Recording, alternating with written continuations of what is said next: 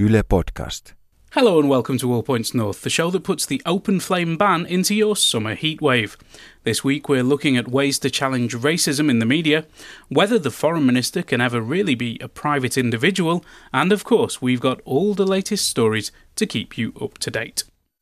This is the All Points North podcast, telling you everything you need to know about Finland this week. Hello everyone and welcome to another edition of All Points North. It's a relatively hot day outside, so luckily my co-host today is the immeasurably, eternally cool Denise Wall. Welcome, Denise. Wow, Egan, what can I say? Thank you, it's a pleasure to be here.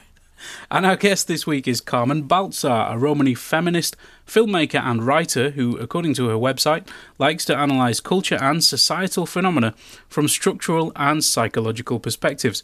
Welcome, Carmen. Thank you. That sounds so complicated when you read it out. Maybe I need to change it. You sound very intelligent.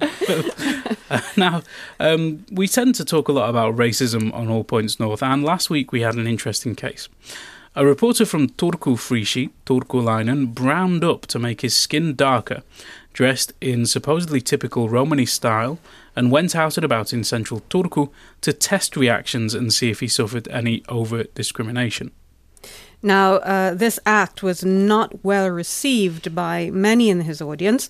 Turku Leinen didn't ask any Romani people for their opinions in its story, and they did not uncover any overt discrimination. So the criticism was that the story itself was a partial and one-sided take on the issue. Carmen, there's a long history of non-Romani people browning up like this in Finland, but what does it feel as a Romani person yourself when you see others doing that? Hmm. It, of course, depends on the context, so where it happens. Um, when it comes to this case, I actually learned about it on Twitter, and I learned about it through like reactions of other people. And it was the first time for me that I saw non-Romani people reacting so widely um, to racism against Romani people.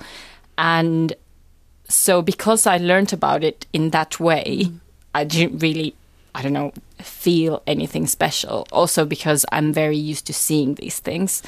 And I don't know, it's not really a feeling thing for me. Mm. It's more of a structural thing, a cultural thing. Mm. Like, an, yeah, it's it's an, it's an issue of cultural racism. And um, yeah, I don't know if it's that helpful to go into my personal feelings about okay. it. Well, you want to, you don't want to talk about feelings, but on an intellectual level, mm. if you examine the structural uh, precedents behind it, what are your thoughts on that? Hmm. Well, I guess I'd have to go into the history of Romani brownface. So, um, and mention that it does have a really long history in Finland.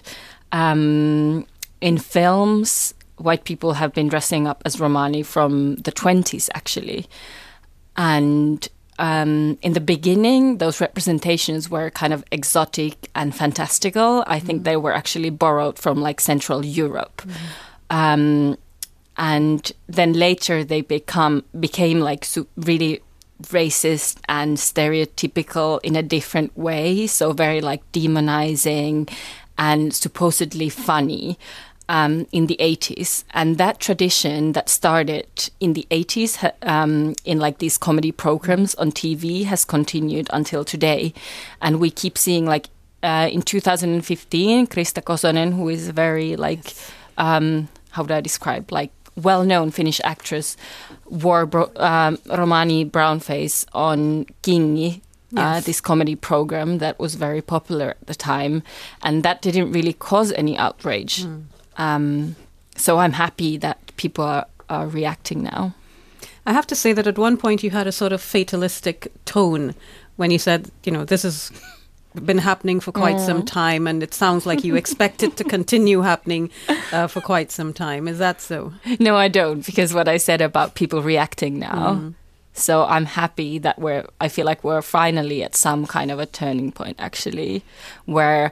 where also, if I say something about these things when I see them on media or anywhere, I feel like there's, I feel like somebody is going to support my statement. Yes.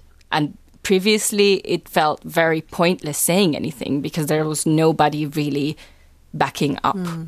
what I was saying. Is social media something playing a part in, in that, uh, that it's much easier to reach other people mm. with similar views, or is it a cultural shift that, that runs deeper than that? Yeah, social media has been around for a lo- for longer, and I, um, I think this is something that has changed within the past two years. So there's a lot of, mo- like, Brown Girls Media started, Ruskeat Tytöt Media, just like a year ago, and that has changed changed people's perceptions a lot. And other these other anti-racist movements where people of color get to speak for themselves have really like taken up space in this media in the media scope in Finland. So I think that has started to change people's I don't know like perceptions. perceptions. Yeah. A quick question for you on that. A quick follow-up. Um, it sounds like you think that a lot of that change is coming from inside Finland. Do you think there's also external influences that are playing into this, because globally there's a, a, been a huge resurgence on uh, in, in terms of discussion on the, the rights of black and brown people globally to take up space and, and to, to be seen and to be heard and to be respected? Sure. I think the thing is just that I feel like um, Finland is so far behind. Can it be only that? Can it only be external influence when those things have been happening for so long and they never like migrated here mm. before? So I'm not sure.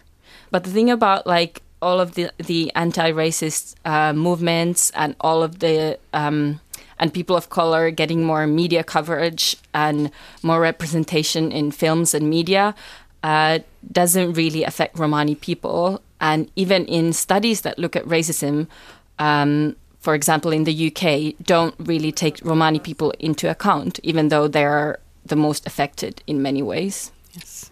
We actually spoke to the Turku Leinen editor, Janne Koivisto, to get his side of the story. So let's have a listen to that.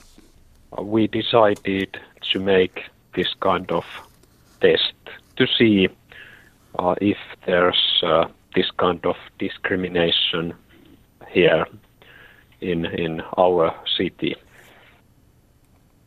The feedback was, was quite uh, negative, and the discussion uh,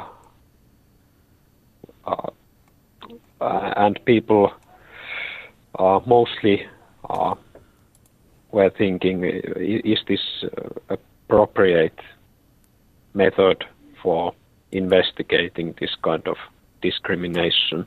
Why didn't you ask any, any Romani people for, for their part in the story? Yeah, uh, we were uh, when we made this interview in January. January, uh, we contacted uh, many uh, people, and uh, and uh, most of them refused to give interviews.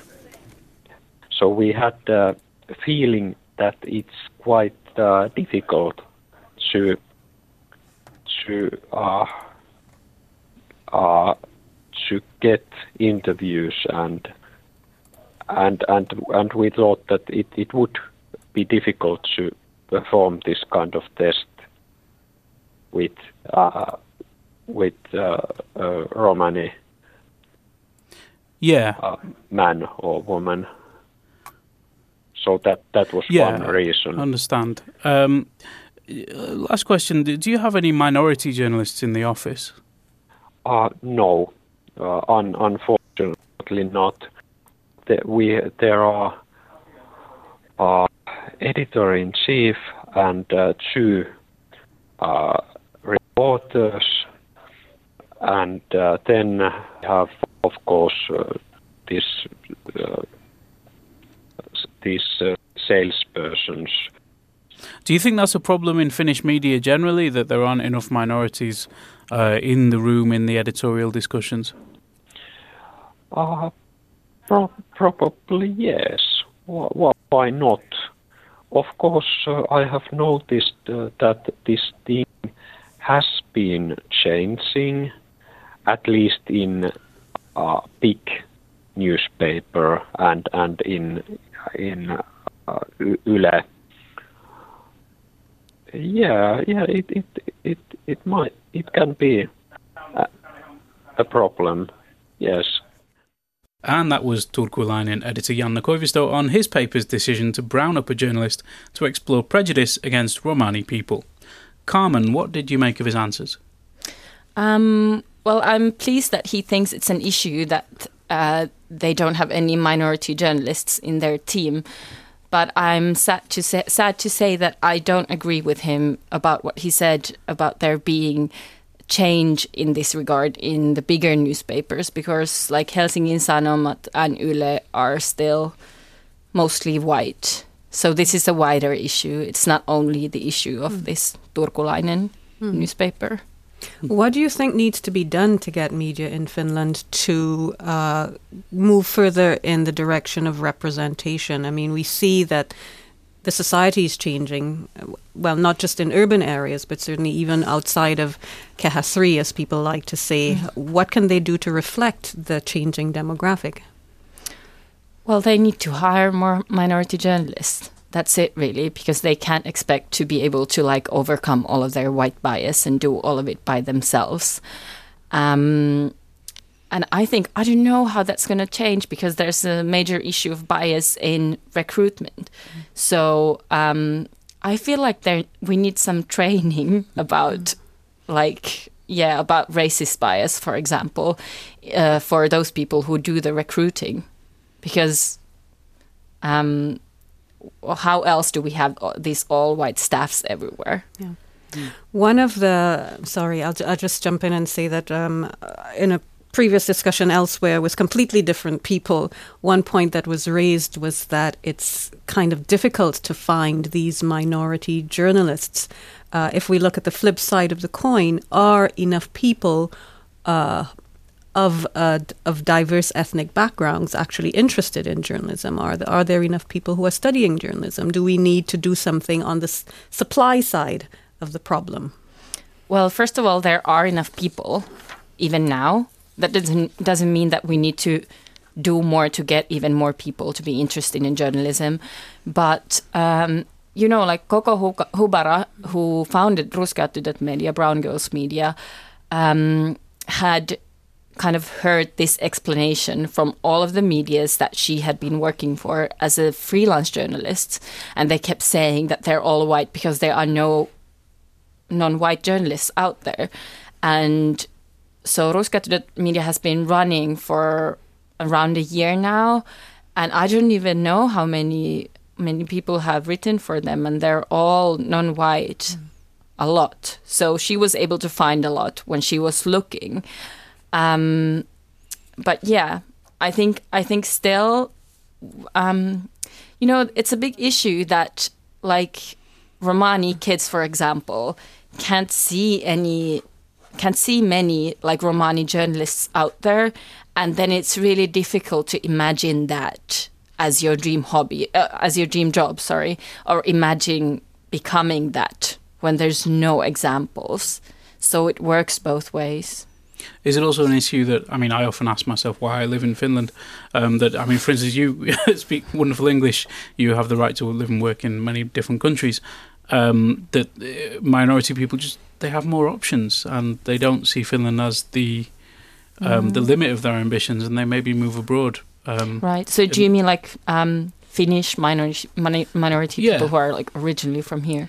I mean, if if a door closes here, there are many doors open elsewhere. Yeah, you know what, so I it, think, it's, it's yeah, that's true, because um, Finland is a lot more racist than a lot of other places.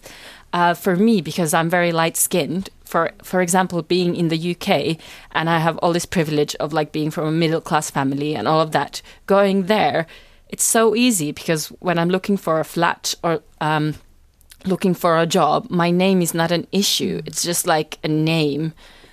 Um, and that's a huge, huge difference. And here, if I apply for a job, like my my application doesn't really get picked up because of my name. So it is a really big choice living here, facing that, like there being such a big difference between those two countries where I have lived. I do ask myself a lot, does it make any sense being here when it's... Um, so much more difficult. But then there's family and stuff like that. Have you had that, that experience where, where you, you felt that you're, you applied for a job and, and just been ignored? Obviously, uh, applications with Romani names don't don't really generally get picked up. And um, my name is not the most traditional Romani name, so not all of the people looking at the applications might not um, recognize it. But foreign-sounding names also get picked up a lot less. So I go into either of those two categories. Mm. It sounds like uh, there would be a greater need for organizations that are hiring in the media to maybe adopt the blind application process, something that we've heard a lot about uh, in terms of some cities wanting to sort of even the playing, playing field, because there is a lot of Absolutely. Screening done on name. Is that something yeah. that media organizations should perhaps consider? Yeah, I think that sounds like a very good idea, actually. Yeah. Now, uh, moving on, let's look at our reader uh, issue this week. We decided to take a look at the controversial trip, recent controversial trip by Finnish Foreign Minister Timo Soini. He went to Canada early last month, where he participated in an anti-abortion march while in the country on official business. Now, the foreign minister has since come under fire, as many condemned his actions while on the company dime, so to speak. On our Facebook page, Asante Owusu said that he was travelling on official business as Foreign Minister of Finland paid by public funds. His participation in an anti-abortion rally does not reflect Finnish policy at all. He was on the clock and he messed up his job. And another Facebook commenter, Anni Kauppi, echoed the same sentiment. She said, honestly, as an individual, he can believe and promote the devil if he wants. But as a foreign That's secretary unlikely. or fo- foreign minister, he should keep such opinions to himself. I do understand that he's a devout Roman Catholic and stands behind the Vatican, but while in Finland, stay with the official Finnish policy. Carmen, what do you make of Soini's position on abortion? Is it okay for the foreign minister to espouse his own personal beliefs while on official business? Um, well, first of all, I think... Um, him having this opinion is kind of unacceptable from my point of view. But then again, I wonder if it's better that it's that that it's hidden or that it's out there, and I'm not sure. Mm. And I'm also wondering um, how the white women who voted for him feel about him, this being out there.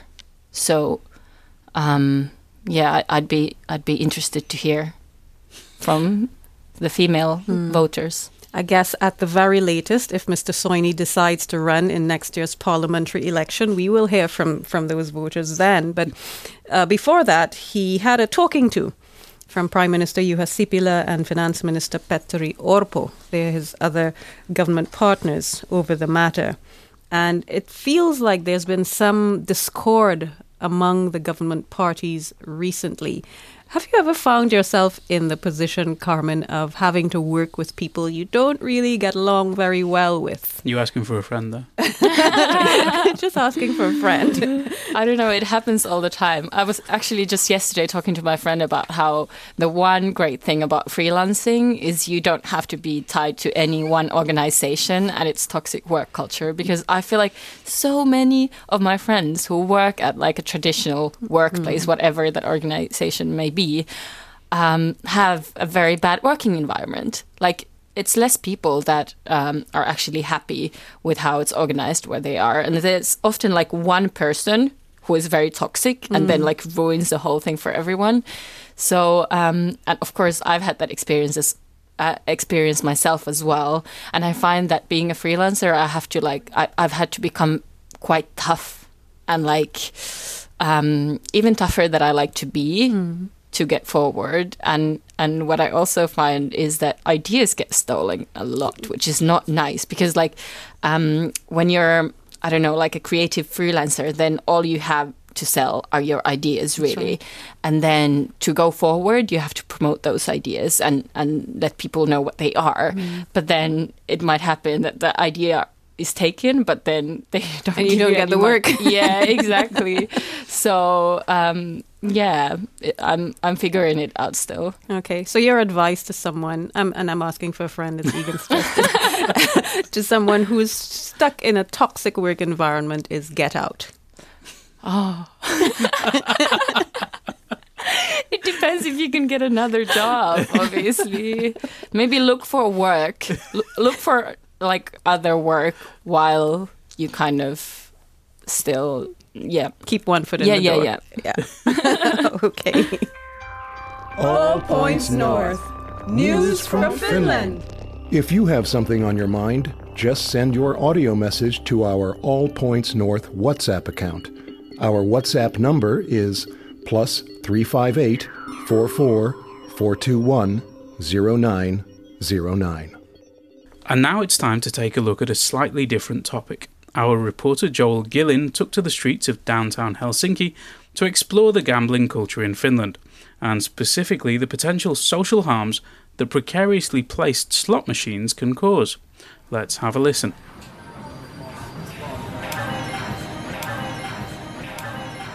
It's five p.m. on a weekday, and this slot machine arcade in downtown Helsinki is bustling. It's hard to find an empty slot machine.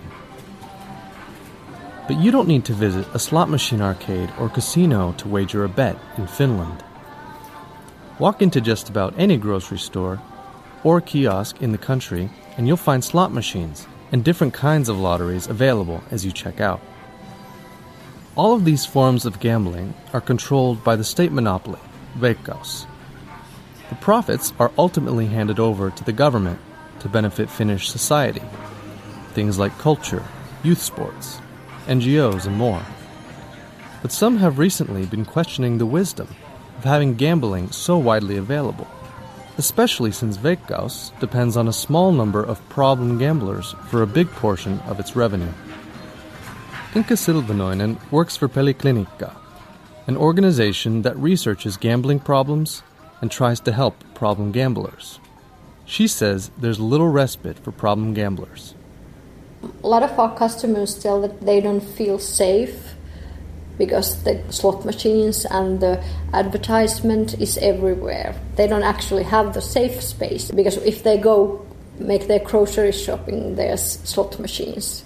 And then, then there's advertisement uh, on a chess register.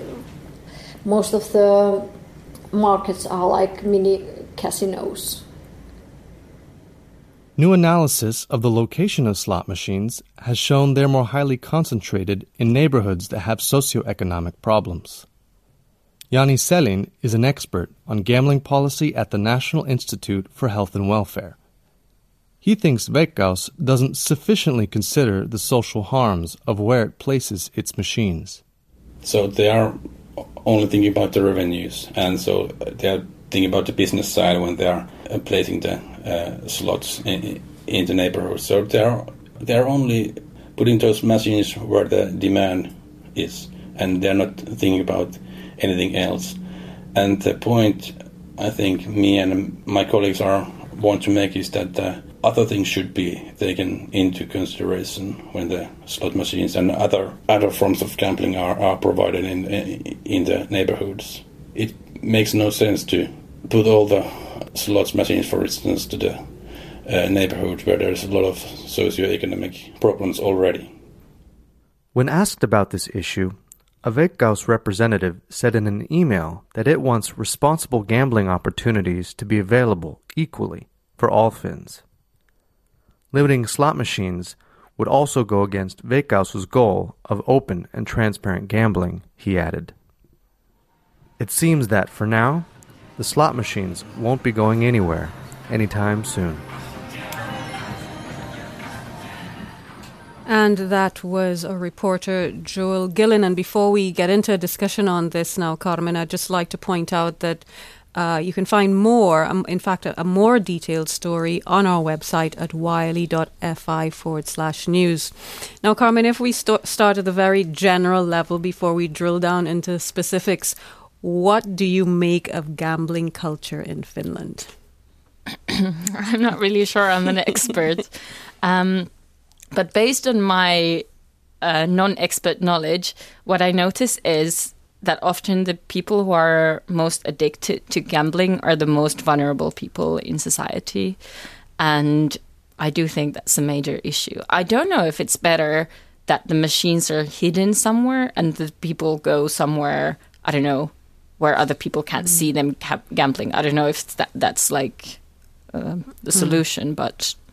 Well, the story makes a point uh, in the very beginning, uh, and I think there's uh, one of the interviewees talks about the fact that almost any space you go to, for example, a supermarket, it's like a mini casino. There's mm-hmm. a whole bank of of uh, one-armed bandits. Well, they're not exactly the one-armed bandits. They're digital versions, that, you know, games of chance where you can step right up or even queue, as I have seen sometimes, to have these machines take your money. Do you think that we really need to have so many slot machines all over the country? Probably not. I mean, like the very, the the very people that the that Veikkaus claims to be helping are the people that they are hurting. So they're just, I guess. Um, so what's the point there? I, I'm not sure. Now, one of the things some people, uh, or one of the arguments some people use to defend, you know, putting their money into those machines, is that the fact that Um, most of what Veikkaus makes uh, is uh, funneled back into society. So it's used to support veterans, it's used to support uh, sporting organizations and, and uh, other kinds of N G Os, uh, which kind of makes it seem a little bit mean for you not to, you know, put money into to those kinds of causes. Do you think that's something that really hooks people in? Hmm. I'm not sure if that's what hooks people in, but I, I do think that logic is kind of flawed. Because like I said, they're hurting people while they're helping other people. It kind of reminds me of the logic of some Western N G Os who claim that we we as Westerners go out into what they call third world countries and then give them resources, although we have taken their resources and that's why they're hurting. So um, I kind of don't like when things are, I don't know, twisted around like that. And now it's time for a look at some of the other stories making news headlines this week. Parliament's Constitutional Law Committee took extreme measures following leaks to the media over the government's planned social and healthcare reform. To prevent further leaks, the M Ps agreed to continue their discussions behind locked doors and banned electronic sharing of documents. And in other news, a new report showed that one in five women in Finland have experienced violence in their personal relationships. The study also found that disabled or immigrant background women are two to three times more likely to experience violence than women from other groups in society.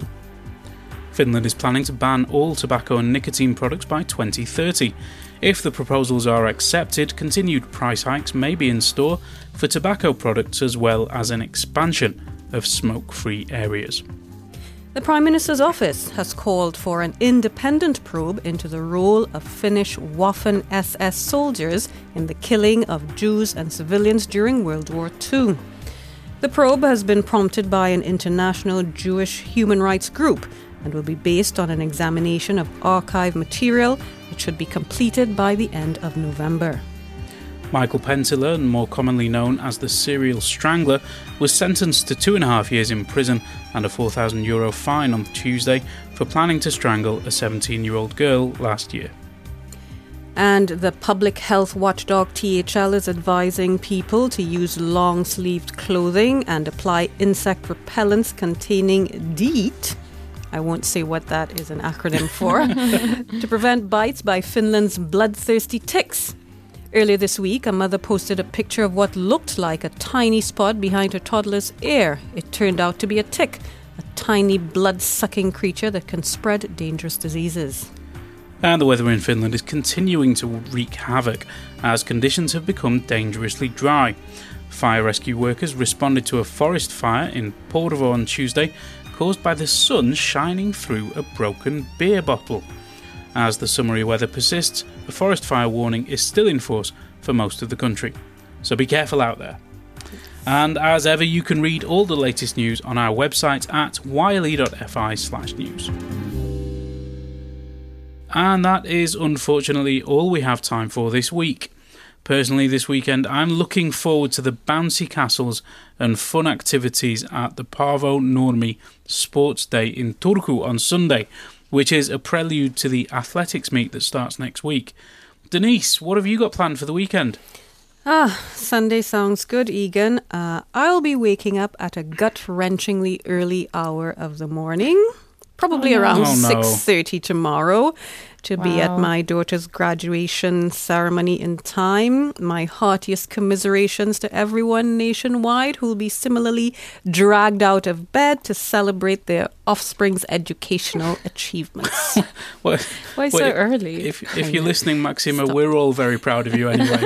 Um, Congrats. Carmen, what are, what are you up to this weekend? I'm going to a graduation party as well, but it's not relative, so I don't have to get up so early. I'm going around two p.m., okay. So you're going to the party. Yes. that, that sounds like fun. And congratulations to everyone else who's graduated this week. Well, my congratulations as well. I, I don't mean to sound so mean-spirited, but I was looking forward to a Saturday morning lie-in. We get we, it. It's okay. We know. We know. Well, as I said, that's all we have time for this week. I've been Egan Richardson, and my co-presenter this week was Denise Wall. Thanks to our special guest Carmen Baltzar for stopping by. Our producer was Lydia Taylorson, our reporter was Joel Gillen, and our sound engineer was Thomas Vaukonen. Thanks for joining us, and don't forget to subscribe, get in touch, and even leave a review wherever you get your podcasts. You can stay up to date at yle.fi slash news and listen to previous editions of the show at yle.fi slash All Points North.